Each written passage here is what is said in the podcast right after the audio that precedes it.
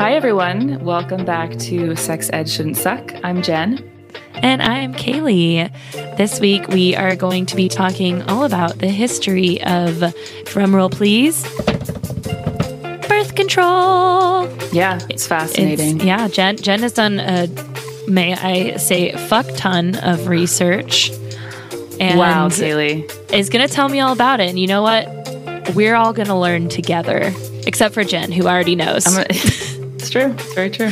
I'm going to tell Kaylee about it. I'm going to tell you about it. Tell you about it. We're going to learn about all that. Yeah, let's dive in. Let's do it. Enjoy.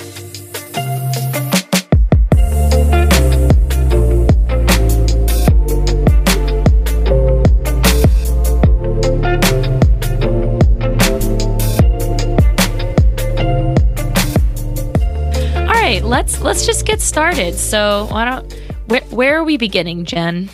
At the very beginning. That's a very time? good place to start. I'm guessing Yeah. the beginning of birth control was the pull-out method. God actually created birth control on the eighth day, but that's not talked about in the Bible. Well, Uh, thanks God. What a homie. Yeah, God created birth control. He saw that it was good. and then, man destroyed it. Yeah, man and then was man like, was like, oh, I don't feel enough with this on. It's too small for me, God. God was like, I created all of your penises. I know exactly how big you are. anyway, we are going to start pretty early on in human history. We're just going to skim over that because I think it's interesting, but we've already done an ancient sex episode where we talk about mm-hmm. some of this. So, not the most important part. Then we're going to get into the birth control movement, the official movement in the 20th century. Cool. And this was in the West, specifically Europe and the United States. And then we're going to get into the birth control pill trials that happened in Puerto Rico in the 50s Mhm. um, through the early 60s. So I'm going to try to go quick because that's a lot of history to cover. You know what? You take your time. Okay, thanks. We're here for it. Yeah.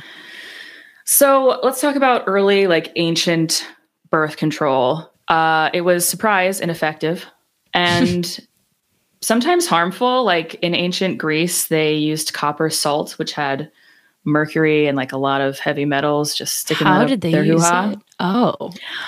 So there was a thought, which was, you know, I guess along the right lines of putting something inside the vagina to block or neutralize the sperm, which they they were kind of onto something, but everything they used was ineffective. They used different herbs, acacia leaves, lint. I don't know how the fuck they gathered that. They were just like combing their togas of lint or something. That sounds blah. Cedar oil, elephant dung, I found as a thing, and Oh. cabbage. So they were just like shoving everything they could up there, seeing if it worked.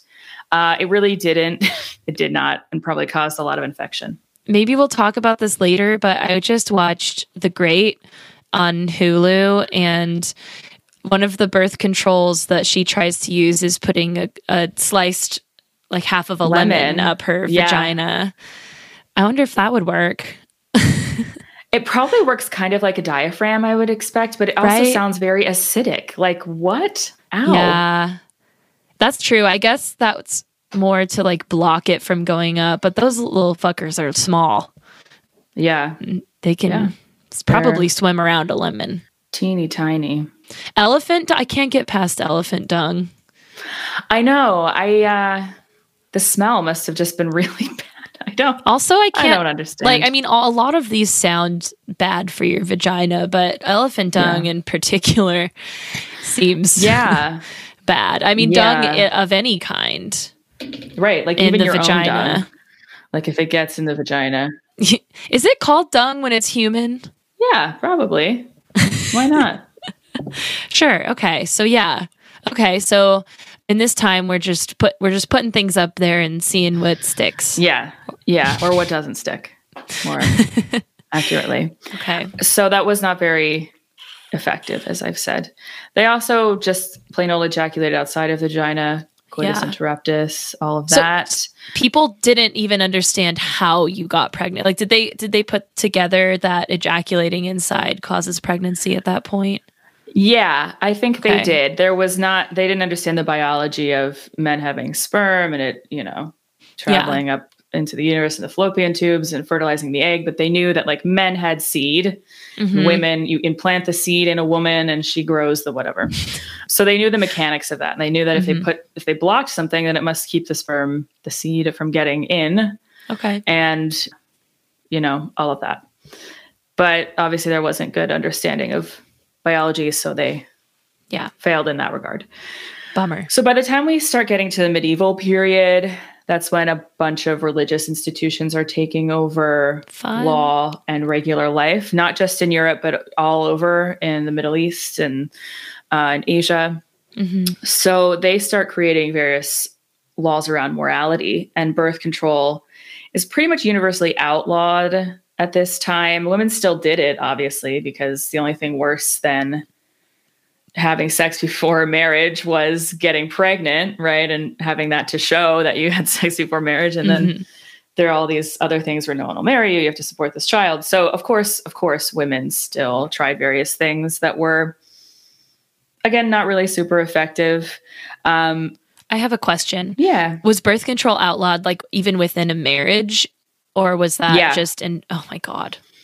Yeah, it was outlawed within marriage uh, because, like, God will take care of how many children you're going to have, right? I so, fucking hate getting in the way of say that is like getting in the way of God's plan for you or whatever. I mean, that's official Catholic doctrine to this day that Yeah. birth control is not godly, but you know, I'm going to reserve judgment there and just say that's how it was. Um, Okay, I will judge it. I'm judging it right now. Fair, fair, yeah. Some of the oldest condoms discovered uh, were made out of like intestine of other animals. Mhm. Um, the oldest one discovered dates back to around the 1640s. These were Holy likely. shit. I know. I I can't. That's imagine that way it- older than I thought. yeah, I. It's yeah. So specifically, they were recovered in ruins of Dudley Castle in England, which is hilarious. Who was fucking in Dudley Castle? Wait, what's Dudley Castle? I don't know, but I assume it's uh It was where the orgies happened. yeah, it's the orgy castle. I it looks like I can't actually tell if any kings or queens or royalty lived there, but yeah, during the Tudor period, John Dudley, first Duke of Northumberland, lived there. So yeah, royalty lived there, so who knows? Good for him. He wrapped it up. Well, I don't know if it was that guy or just some dude who worked there. Who knows? Don't they still make non-latex? yeah, they make condoms? lambskin condoms. Yeah, They're guess- not as okay. effective because they're more porous than Right. latex. So you have to be careful with those. And they make other non latex options that are not as porous as lambskin, Yeah. but those are still an option. That's wild. I know. Just like I know. imagine like butchering an animal and like looking at its like gut casing and being like, hmm, what if I put this around my penis? yeah. Yeah. I can imagine some some butcher was like, I can f- kind of feel through this. I mean, they use Uh, it to make sausage, so I guess the imagery is there. Yeah, I guess it was kind of a natural, like, this is very phallic. You know what else is phallic? My, penis. penis.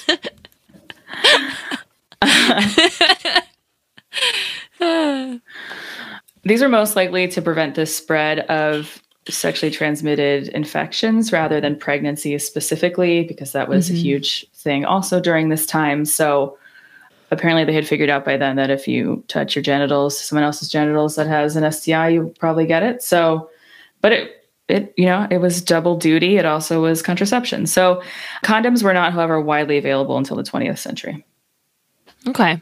which brings makes us sense. to the 20th century. Hello. We were born in that, right? Yeah, Nope. we were born in the 1900s. Oh yeah.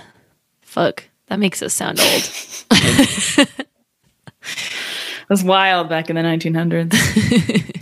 so, in the 20th century, in the early 1900s, well before Kaylee and I were born, uh, birth control was becoming more and more front of mind for people. Um, there was a huge population explosion in most of the world because medical care had gotten better. The Industrial Revolution had created a bunch of these advancements. So, you know, and society was becoming a little bit more liberal, especially as we get into the 1920s. So people were really starting to think about birth control. Mm-hmm. The woman who was at the forefront of this movement in the United States was Margaret Sanger. Mm-hmm. She actually coined the term birth control in 1914. Um, and she's a pretty controversial person. So we're going to talk a little bit about her history and how that wait. leads directly into the development of the birth control pill. Okay. So Margaret's mother went through 18 pregnancies in 22 years. What? Excuse me. yeah. She wound up passing away from, uh, I believe, cervical cancer. Um, so obviously that took a toll on her mother, and Margaret saw that. That really informed her identity as a radical oh. socialist, leftist, feminist, and she was a nurse as well. I'm sorry, I can't get past 18 pregnancies in 22 years. Yeah, she was pregnant m- probably most of her life, honestly. Fuck that. I mean, at least she like never had a period. I guess so, but did she have 18 babies? No, I don't think all of them lived. Yeah. Uh, I think she had miscarriages, and we'll talk about that. She was, Margaret okay. was really affected by watching this happen to other women. Yeah. One of her most famous statements is around how she strongly believed women could only gain footing in society if they could decide when to bear children. This Honestly. was a, a much different take on it at the time people thought that it was women's duty to the country and to the state to have more children, more citizens, more people to build the country and have strong mm-hmm. whatever, especially because they'd just gone through a war as well, where a lot of people died in World War One. Yeah. Sorry, that was more in Europe, obviously, because this was mm-hmm. happening kind of in the same time, especially in the UK, but through Europe as well. As a nurse, she worked with mostly poor immigrant and Black populations and saw, like her mother, many women suffering from the effects of frequent childbirth, miscarriage, and self induced abortions. Mm-hmm. She often told a story about a woman who she helped save from bleeding out from a self induced abortion, only to have to return a few months later, and the woman died from bleeding out from another self induced abortion. It's thought Damn. that this story is more of an amalgamation of different women she worked with and not like one story, but it was mm-hmm. effective for her to get up and make speeches about the poor conditions and station in life of these women who essentially could not say no to their husbands but were desperate to not bear any more children because they couldn't afford them or it was too hard on their bodies or whatever yeah. it was. So she also realized that these populations did not have the education or the resources to understand effective methods of birth control the way that some wealthier segments of society did. Mm-hmm. She went to her local library to find information that she could give out, and there wasn't any. And oh that God. enraged her. At the time, there were something called the Comstock laws, which were a series of laws around morality and mm-hmm. obscenity in, in the US. And it was specifically forbidden to disseminate any information about contraception or birth control, abortifacient, sex toys, obscenity, among other things. It was all kind of lumped together. So there were huh. different parts of this law. Like you couldn't disseminate the information, especially by postal service. You couldn't get the information in you know publicly funded libraries, stuff like that. Wow. Obviously, that's fucked. That's yeah. fucked up. I don't understand how you can have a law like that in conjunction with like the First Amendment. Yeah, the freedom of speech aspect of this is a huge part of Margaret Sanger and her whole organization and group's take mm-hmm. on it. And so she challenges these laws based on freedom of speech, especially. Eventually okay. winds up winning most of them. But yeah, you're absolutely right. And there are still some laws about obscenity. Like the Supreme Court has stated that obscenity kind of differs from community to community. So what might be obscene in one community isn't obscene in another. But there are general laws about distributing like pornography and stuff in different places. But it's come a long way from you can't disseminate information about contraceptives. Though I will say yeah. that on, those laws were only lifted in the 1960s. So Oh my god. yeah, it's it's crazy like my parents were alive in the 60s. Yeah. So it was not that long ago that women were not able to even get information about this stuff and that doctors were not even able to get contraceptives. Like they couldn't even test medically like birth control pills or other contraceptives. Wow. There was that shit was on lockdown in the United States. So Sanger, inspired by what was going on in Europe, they were a little bit more liberal. They had um, diaphragms. They had you know they were able to get information about uh, birth control. She decided to with her group of her little posse of people who were also kind of what's the word fanatics or uh, extremists at the time started to disseminate information on contraception. They ordered diaphragms from europe and started to hand those out um, and she was arrested for basically obscenity charges in 1918 um, oh my god. eventually those were dropped or she got them expunged but she did serve some time in prison. And of course as soon as she got out she went right back to it she started opening illegal birth control clinics across the country uh, nice often these were in in black communities and in underserved communities like her first clinic was in located in brownsville brooklyn um, eventually she opened one in harlem as well mm-hmm. after her arrest she was working towards repealing these laws. So they did eventually become legal. So she also opened the first legal birth control clinic in the United States.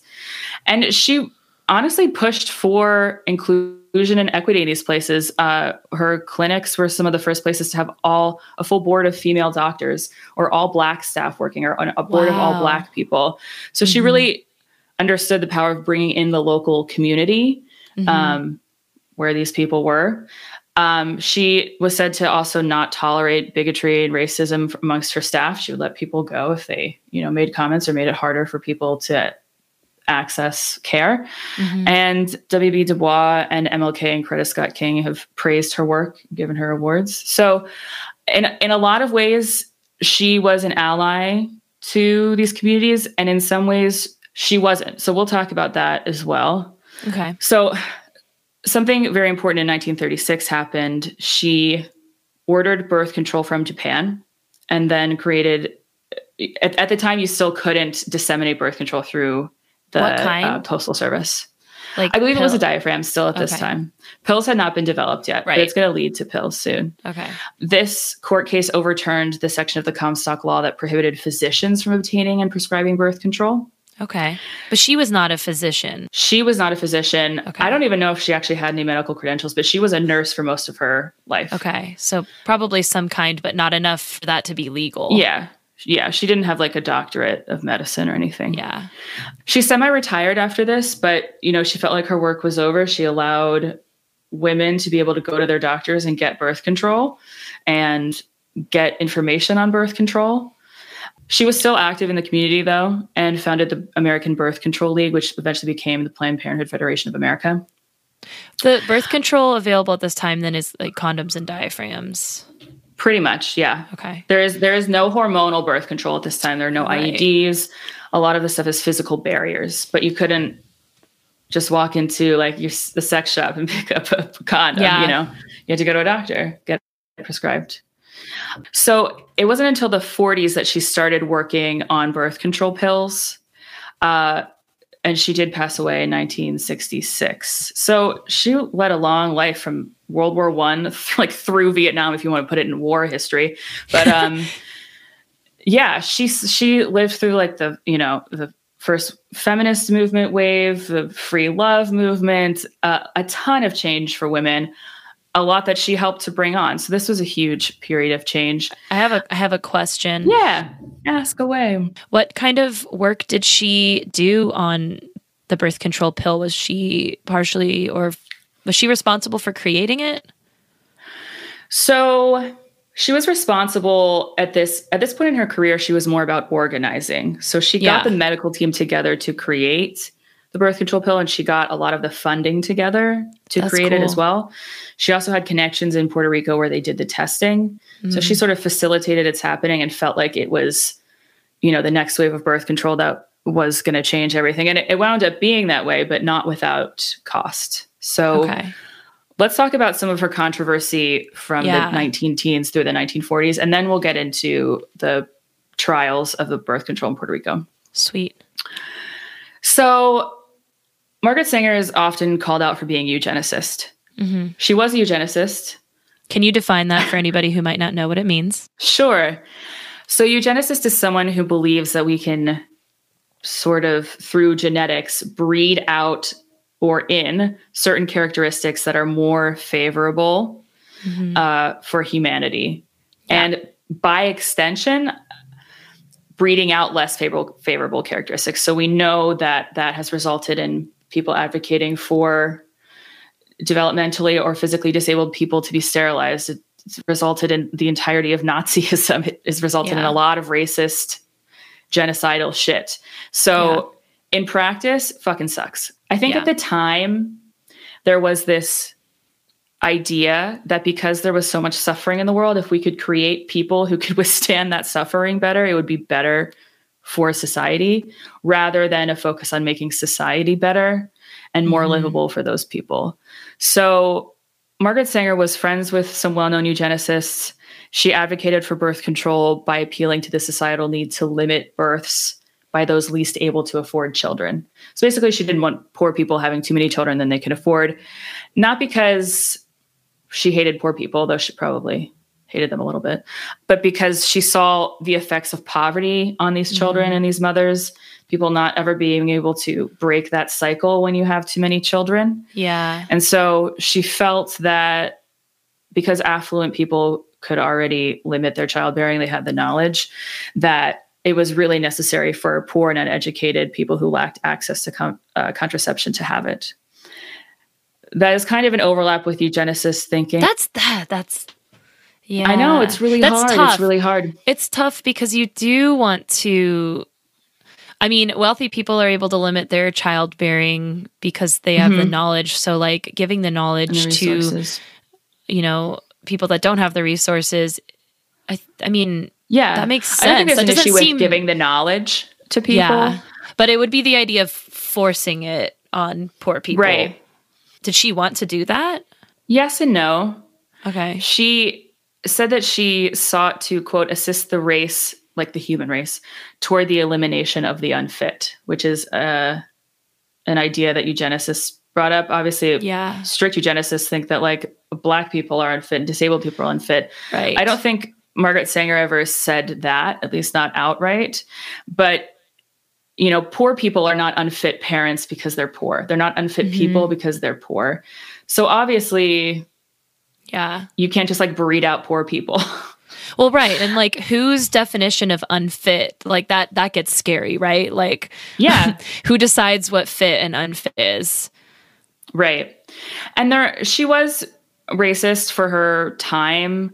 She thought that birth control would would create quote unquote racial betterment because if, you know, black people who were the most impoverished uh, could not have as many children and they could lift themselves out of poverty and it would be great for the entire black race. But again like who's deciding who is fit and who isn't? And again like there aren't there isn't a great social safety net at the time. Like yeah. all of all of the pressure is put on the individual to limit their reproduction. A lot mm-hmm. of it's placed mm-hmm. on the woman. When if schools had been a thing for kids rather than like working in a factory at five, then maybe they could afford to have more kids. So again, they're they're focusing a lot on like individual family and individual person responsibility when right. this is a collective societal thing. Right. So it's like focusing on particularly making an individual you know, I mean like it's it's a good thing to help le- less resourced people be able mm-hmm. to control their like how many children they want to have. Like that is overall a good thing, but it needs to be coupled with other social safety nets that help lift up poor people. Yeah. And who don't vilify poor people when perhaps yeah. they do have more children than they can technically afford or you know realizing that there are other barriers that they have beyond just like here's a pamphlet on birth control now do it you know yeah there's a lot that goes into family planning that that could support poor people. And again, I don't like the idea, the framing it that like poor people are more unfit than wealthier people to have children. But so, it is the thing that she said earlier about how like women can't really have power in a society mm-hmm. until they are able to make their choice. So yeah, I guess in my head it's not necessary. Uh, the way I guess I'm looking at it is it's not that they're unfit, but if they don't they need to be able to have that choice to be able to get ahead exactly. if they want to. I yeah. can see how this is a sticky. It's, it's complicated. It's it yeah. is really complicated. so she also supported birth control and sometimes compulsory sterilization for the quote, and I'm quoting, profoundly retarded. Okay. um, so people who had mental illness or were neurodivergent Yeah. or for some reason were kind of like put in an asylum. And we also know at this time that a lot of women who were just kind of difficult or inconvenient were put into Mhm. asylums. And there are a lot of uh, occurrences of this happening and, and women being sterilized even though they were perfectly fine. So again, it's like who is determining who the quote able minded are? Because that was her word autonomy for the able minded. Right. And this time in the US history, which is, you know, the 40s and 50s, is when people who were, you know, mentally different or mentally unwell were treated absolutely like atrociously, right? Like this is when Yeah. the time of mental hospitals and lobotomies and, you know, electric therapy or whatever you call that. Um, Electroshock. there was like therapy, yeah. absolutely no rights for people right who were who were deemed considered mentally unwell. Yeah. Right. And also, like those people, even if they are mentally unwell, they still have bodily autonomy. You can't force them to be sterilized because Yeah. you no, would rather forced they not have kids. sterilization, that is like the most fucked up thing. Yeah. So there's some stuff. She also she was also known to be occasionally interacting with members of the KKK, which is not funny. Okay. I don't know why I laughed. Uh, Well, it's because we're uncomfortable, Jen. Thank you. because they sort of furthered her they were supportive of birth control methods and what, that why were they? I mean, probably for racist reasons. yeah, that's like to to try and you know give it to black people so that they don't reproduce. Yeah. Yeah. And, you know, there were other well known eugenicists at the time, too. Like FDR was a eugenicist. The other Roosevelt, Teddy Roosevelt, was a eugenicist. Uh, the Kellogg brothers invented Kellogg cereal, Oh, eugenicists. Like this was this was common common thinking at the time, which doesn't make it okay, but Mm-hmm. yeah. it does mean that that she definitely had a less nuanced view of right and wrong in these situations. it was very mainstream. Yeah, Yeah. back in this time. And Not making it right. Not making it right. No, not making it right at all. And while she did further racial equality in a lot of ways, she also was opportunistic and and used people who did not were not progressive and did not share her sense of racial and societal justice to get mm-hmm. her propaganda further. Yeah. So she was complicit in a lot of that. But Yeah. again, very complicated. There's no like she was a terrible eugenicist who was awful and sucked and wanted to kill people. yeah. But she also, you know, again, there was a cost to a lot of this, a human cost that she helped put into motion. So interesting lady. Yeah, so so much of history like we learn about all the the good things that these people have done, but that's like often all you learn about. So you're like, "Oh, wow, she created birth control. She's amazing. She did all these things." But it Mhm. it hurts particularly underprivileged people and BIPOC and LGBTQ plus people usually like all mm-hmm. these underprivileged people when we ignore all the shitty parts of these things that Yeah. people did. And to Planned Parenthood's credit, they are open about Margaret Sanger's past I, and a lot of information from their organization about her. Mm-hmm. They mention this and they don't That's try good. to hide it. Yeah. yeah. Unfortunately, it does give a lot of pro life people or anti birth control or anti body positive, whatever, or anti sex positive people ammunition to be like this this organization was founded by eugenicists. Like its aim is to kill babies. Its aim is to kill people. And oh all these planned parenthoods in black neighborhoods they are trying to kill black babies hmm. when the reality is that those areas are already underserved medically and these clinics are there to provide medical care Yeah. because other places don't. So yeah, it's it's interesting. It's interesting. It's so Uh, interesting that they would like focus on that when I feel like so many of our institutions were founded by eugenicists. like Exactly. That's what I usually it. say. I was like, oh yeah, you eat cornflakes? You're a eugenicist. yeah. So I think it's obviously a conversation worth having. You're not going to be like, no, she wasn't. But Yeah. it's also not the same organization that was founded in the 1940s, let alone 1914, you know? exactly. Anyway, back to history. that brings us to about the 1940s. So, once birth control was kind of legalized, or you were able to get it from your doctor, the the race was on to get a hormonal birth control pill. And this did not exist yet. It did not, no hormonal birth control existed. People must have known enough about it to know that it was a possibility. So they were starting to yes. look into it. So okay. they had researchers had had successfully tested birth control and IVF in like rabbits and oh. other animals. So they knew theoretically hormonal intervention could work. Okay. But they needed to test it in humans. The initial testing was done in a psychiatric hospital against everyone's will. Surprise. Jesus Christ. The implications of testing this on people in a mental hospital are like you're doing all these things like giving people pills without their consent or doing all this what and how do you test it? You have to, you know, make them have sex or I guess artificially inseminate people and see if it works. Yeah, I actually just, don't know the methods of testing that they did in the psychiatric hospital specifically, but yeah. it wasn't great. Yeah, right. I mean, I can't imagine that it was. yeah. And then the researchers realized they needed a larger population to test on. So they were like, let's go to Puerto Rico. So they decided that Puerto Rico would be a perfect place. These dudes, Gregory Pincus and John Rock, in sound like uh, assholes. the mid 1950s. Yeah, they were like John Suck. Good one. when they were doing these trials, birth control pill trials were not legal in the United States, in the mainland, because Puerto Rico is part of the United States. Mm-hmm. Um, birth control had been legal there since 1937 for some reason. I just have a bunch of question marks around that date. Like, why was it legal there, but not the rest of the country? Because most federal laws apply to Puerto Rico.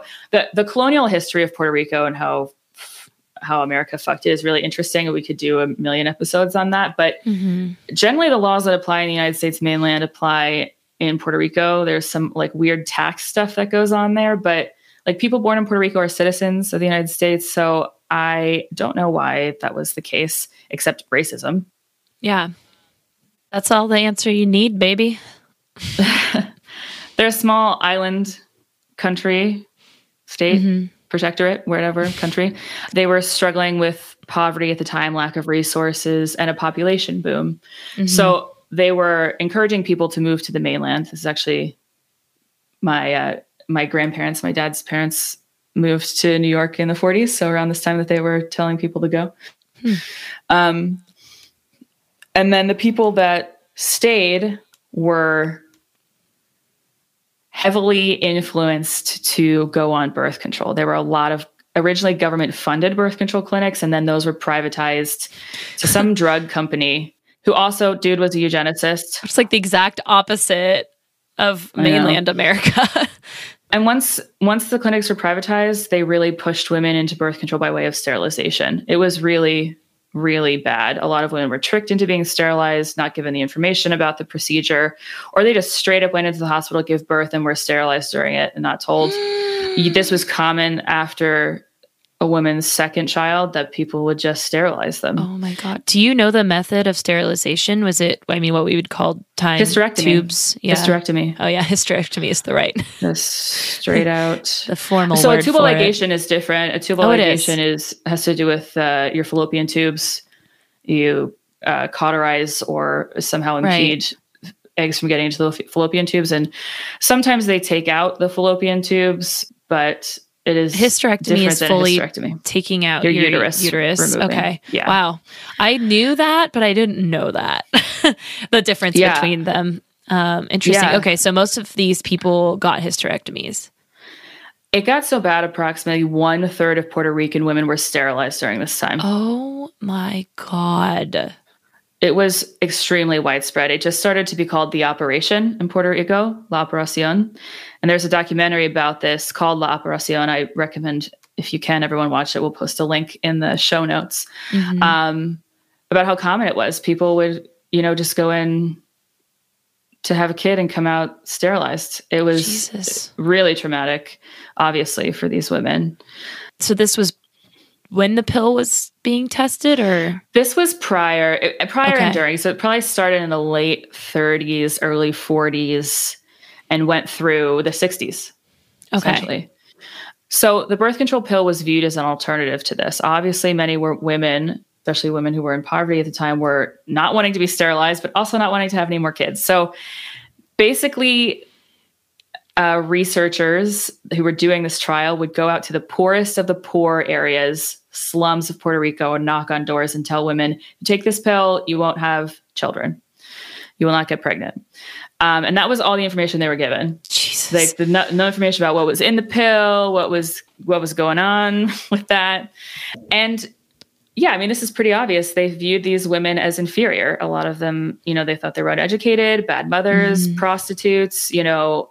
And of course, there was a lot of white knighting, like, we're saving these women, we're making their Yeah. lives better. When again, all these women are poor and lacking resources. They're not Yeah. stupid or bad people. They just are trying to live out here. Right. And and Margaret Sanger was championing championing Yes. championing champ, help me. Champagning, uh, championing. yes. It feels weird these to say, trials. right? Yeah. Okay. Yeah. So she fully knew that Absolutely. They were Absolutely. targeting- everyone involved. But was she viewing it as like a way to save them from being sterilized? I mean, I don't think that really makes that doesn't make it right, but I think that that was. I, I'm not sure what her thoughts were. I think that that was attractive to the women in the trial. You could kind of frame it as like, you won't have to have the operation. Just take this pill. Don't have kids. you don't have to have an operation. Just take this unknown pill that we're totally not testing on you, so we can Yeah, give it what? to uh, America, you know, real Americans, quote unquote. Right. Exactly. Exactly. and I think that. that. again, the pervasive thought at this time was that it's good for humanity. And so if some people have to be tested on in the meantime, like it's good for it'll be good for millions of other people so that the ends justify the means. Where where can you get off on that though as a scientist or a researcher testing on people that don't even know they're being fucking tested on? That's Dude, I wish I knew. I feel like I could get away with a lot more unethical shit. Like I if you didn't if I didn't care about anyone's bodily autonomy, yeah, like I don't know. yeah. That's yeah, like Yeah, sure good of I know. humanity, but like people need to be they need to be able to make that I mean, okay, we all I'm sure we're all in agreement of this now, but it's well, I hope we are. God, maybe we're not. Yeah. But like you need to be able to like opt into that. It's not uh I was gonna say opt out Yeah. situation, but it doesn't even sound like they really had that option. It was just like totally presented as a thing that oh, this is disgusting. Yeah. And they were threatened if they tried to leave. Like they also Right. tested on a group of um, female medical students who experienced side effects and were like, we're dropping out. And they Yeah. the researchers like threatened their grades. oh my god. so like it yeah, if you're a woman, just pack up and go home. so it gets worse, which is Oh, super fun. Great. Very cool. So the initial pill that was tested in this trial contained 10 milligrams of the experimental combination of estrogen and progesterone. That Mhm. is 10 times the amount of now acceptable dose of hormones found in modern day birth control. Oh my god. I was gonna say uh, estrogen and progesterone are that is a birth control combo. Yes, that is That's the combo now. pill. Yeah. But there's only one milligram combined Oh. of those. What how did they decide this dosage? Were they just like, I don't know, let's see what happens. So, yeah, basically, they knew that a higher dosage would be more effective. And this pill was essentially 100% effective. And so they didn't really care if you experienced any side effects because they wanted an effective pill. And that was their number one goal. My Of God. course, there were tons of side effects nausea, dizziness, headaches, and blood clots. My favorite part these complaints were dismissed since the women were deemed unreliable. Oh my god. They're like, we can't trust Isn't them. They're they're poor. they probably have headaches and blood clots all the time. That's what pornist does to you, right? It's blatantly racist, but it's also like, doesn't that put your entire study in jeopardy? If these women are unreliable, then anything they tell you is unreliable. Then why are you the- even bothering testing Right. them this on They're like, them? we don't want to hear that. You're unreliable. We're like, we just wanted to make sure it didn't make you die so we could Well, give it to If they Did did, make them die, they didn't really care because three women did die during the trial, likely directly related to the effects of the pills because blood clots increased chances of Mm-hmm. those stroke tend and to all kill of that. you, yeah. Of course, conveniently, they were written off as not connected to the study in any way. No autopsies were done. Uh, they were kind of like natural causes. yeah, we Um, got we got to toss those outliers out. They're going to ruin the results of the study, Jen. Yeah. No autopsy will- was like you're using these people to medically like test a theory and then A they drug. die and you like, don't "We even don't fucking We don't need to know what went on in there. This is wild. There were some early concerns about the heavy dosage causing health problems. The uh, I think the only female doctor on the team, Dr. Edris Rice-Wray, raised the concerns, but there were two men on the team, so they knew better. Clearly, Yeah. Yeah, that that tracks.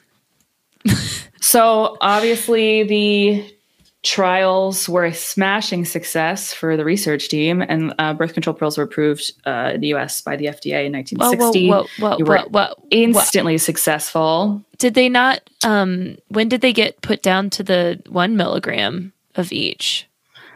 That I don't know because it was sold as the 10 milligrams in the United States. And of course, a lot of okay. people had side effects. And so they had to tweak that down. So I think that that probably took a little bit of time, but not. Yeah. not so once once time. once Amer- American white women started saying that they had headaches and Yeah, dizziness, they're they're like, oh, maybe you're not hysterical. I don't know. I know, or less hysterical, right? Once they once they actually had to record the deaths of these things, Yeah. like oh, Once shit. they actually had to do their fucking jobs. Fuck. Yeah. Okay. So eventually, so okay, so it, it came to the United States, and Mm-hmm. then as I guess more people did it and they actually Everyone started paying got on it. attention, then they took the dosage down. That's scary. That is scary that. I mean, there's so many things that make it scary. They tested it on Yeah, on people against thing? their will. they didn't listen to the results, and they gave it to people even though it was dangerous for them. Yeah. That's kind of the end of the trial stuff. But, Mm-hmm. you know, in reflection on that, in conclusion, uh, you know, obviously the birth control pill is one of the most successful or widely taken medications all over the world. It's Mm-hmm. given women and AFAB people lots of freedom. High school dropout rates decreased almost like instantaneously for women at this time through the 80s. Women waited longer to have families. They were able to join the workforce. Like, Mhm. birth control was instrumental in the way our school system, economy, uh, you know, all of that functions, even our ideas of equality and equity between the sexes. So, I mean, a ton of good came out of the birth control pill, but it, you know, a lot of people don't know this history. And it's important to note that all of this progress was only possible because there was a human cost. And all the progress, mostly that went toward wealthy white women, like we've said, Mhm. came at a cost. I mean, birth control pills weren't even covered by insurance in this country until the Obama administration. Like they were not accessible to a lot of people who either didn't have insurance or you know didn't have a good enough insurance plan or whatever it was. So we have decades, decades, decades long history of birth control only being available to essentially wealthy people, privileged people. Yeah, and it's still. I mean, it's still happening. Like we we talked to uh, Dr. Raegan McDonald-Mosley uh, earlier this season about contraceptive deserts and how there's still a lot of people who can't get birth control, even with all the advancements that we've made, and even with you know health some healthcare covering it. Like there's still people that can't get it in this day Yeah. and age. Yeah. There's a, a good quote from Della Mestre, who was one of the Puerto Rican women who unknowingly participated in the trial. She says, The experiments were both good and bad. Why didn't anyone let us make some decisions for ourselves? She asked, her eyes welling with tears. I have difficulty explaining that time to my own grown children. I have very mixed feelings about the entire thing. Unfortunately, Mestre and the other women involved in the trials did not have a choice as to whether or not they wanted to be participants in the sexual revolution that was occurring within the continental United States.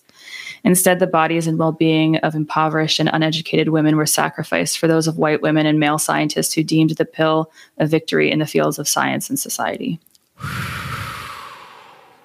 I know. Our uh, current sexual revolution is built upon the pain and suffering and blood of many people. Yeah, mostly poor women of color. Yep. Probably still true. Definitely still true. Anyway, this kind of ended on a sad note. Yeah. But I think I think the important thing to take away from this is to just like know when you take your birth control pill or when I take my birth control pill every day, the the sacrifice that was made for Yeah. this progress. Um, and don't take that for granted. Um, 100%.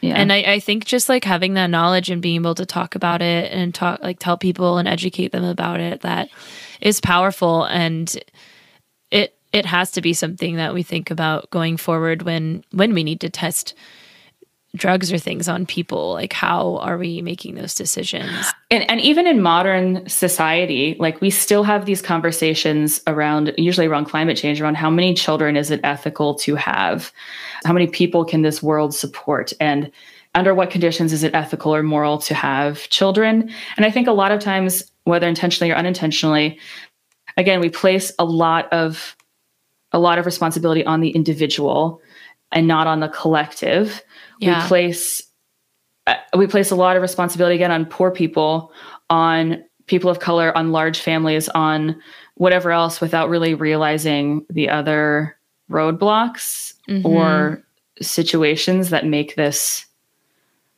racist or classist or just impossible for those people to achieve so Yeah. i think that's also worth mentioning when we talk about even modern takes Yeah. on population control Very true. Like we as a country are only as successful as how well cared for our our impoverished population is and we Yeah. have been doing an atrocious job of that for pretty much since America's existence. and yeah so that's, that's just something to think about. I know this is kind of a sad episode, but it's important to talk about these things for sure. And I I'm really glad that you did all this research, Jen. I I learned a lot, Yeah, and I'm, I'm thanks. I'm sure our did listeners too. did as well. Yeah, we'll drop the sources in Yes. the uh, in the episode description, so you can check them out if you want to, and definitely check out that that documentary La. Operación. Yeah, I'm gonna watch that. Seriously, thank you, Jen. Thank you. Yeah, this was uh, fun, even though the topic was sad. Yeah.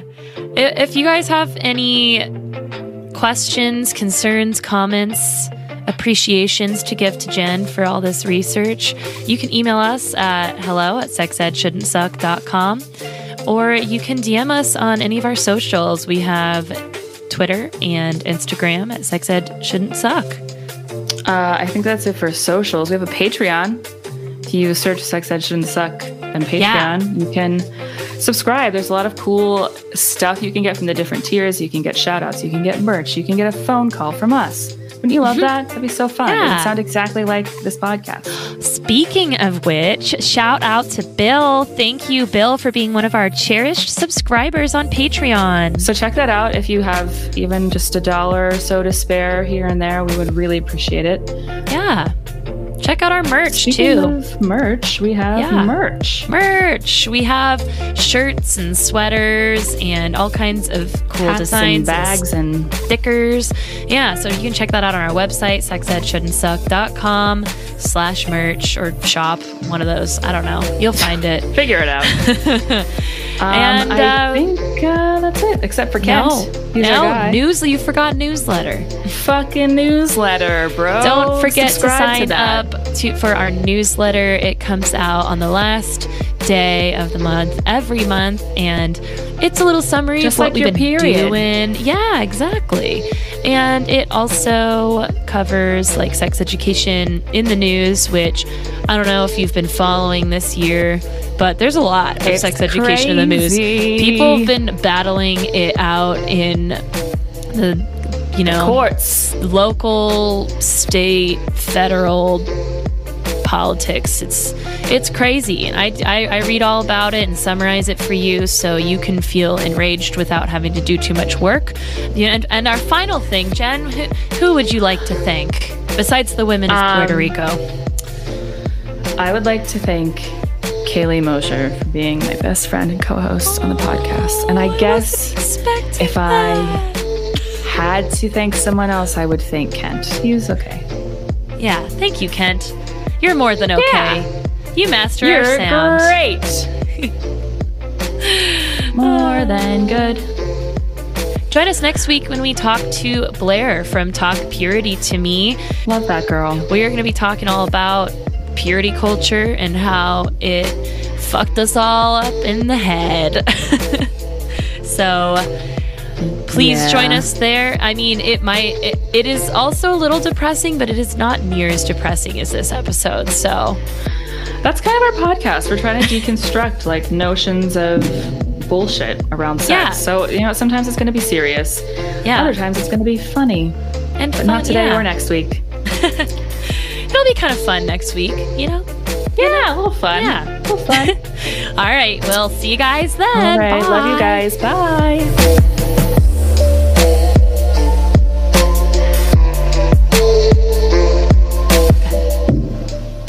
Stop hitting your mic.